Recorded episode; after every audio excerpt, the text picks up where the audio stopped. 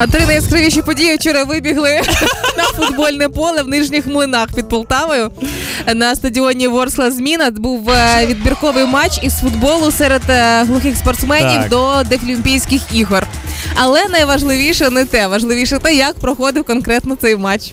А, Коротше, рахунок впевнено тримався взагалі 2-0 е, на нашу користь. А, і насправді було б все добре, але кінні собаки увірвалися на поле під час цього матчу. Е, Це відбулося в двох різних таймах. Спочатку на 41-й хвилині вибігли дві пьоси, їх почали ганяти по полю. А в другому таймі на 59-й хвилині вибіг кінь неочікувано, і, і всі почали дружно заганяти коня. А, я дивлюсь, знаєш, всі почали жартувати з цього, але не помітили одного.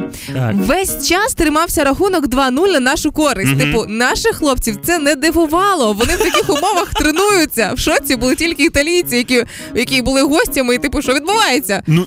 Так і є, Юль, тому що з самого дитинства ну ми привикли, що поле виглядає саме так. І їм дуже повезло, що там не було е, посередині поля ще стежки, знаєш, цієї.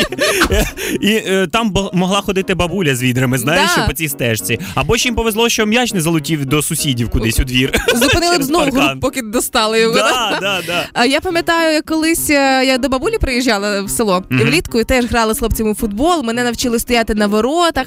Спочатку папа вчив, у мене папа колишній футболіст, а потім вже я сама почала з пацанами грати. І я пам'ятаю, в нас в селі одного разу не розпочинали матч, бо один забулдиха п'яний спав на полі, і всі боялися його розбудити.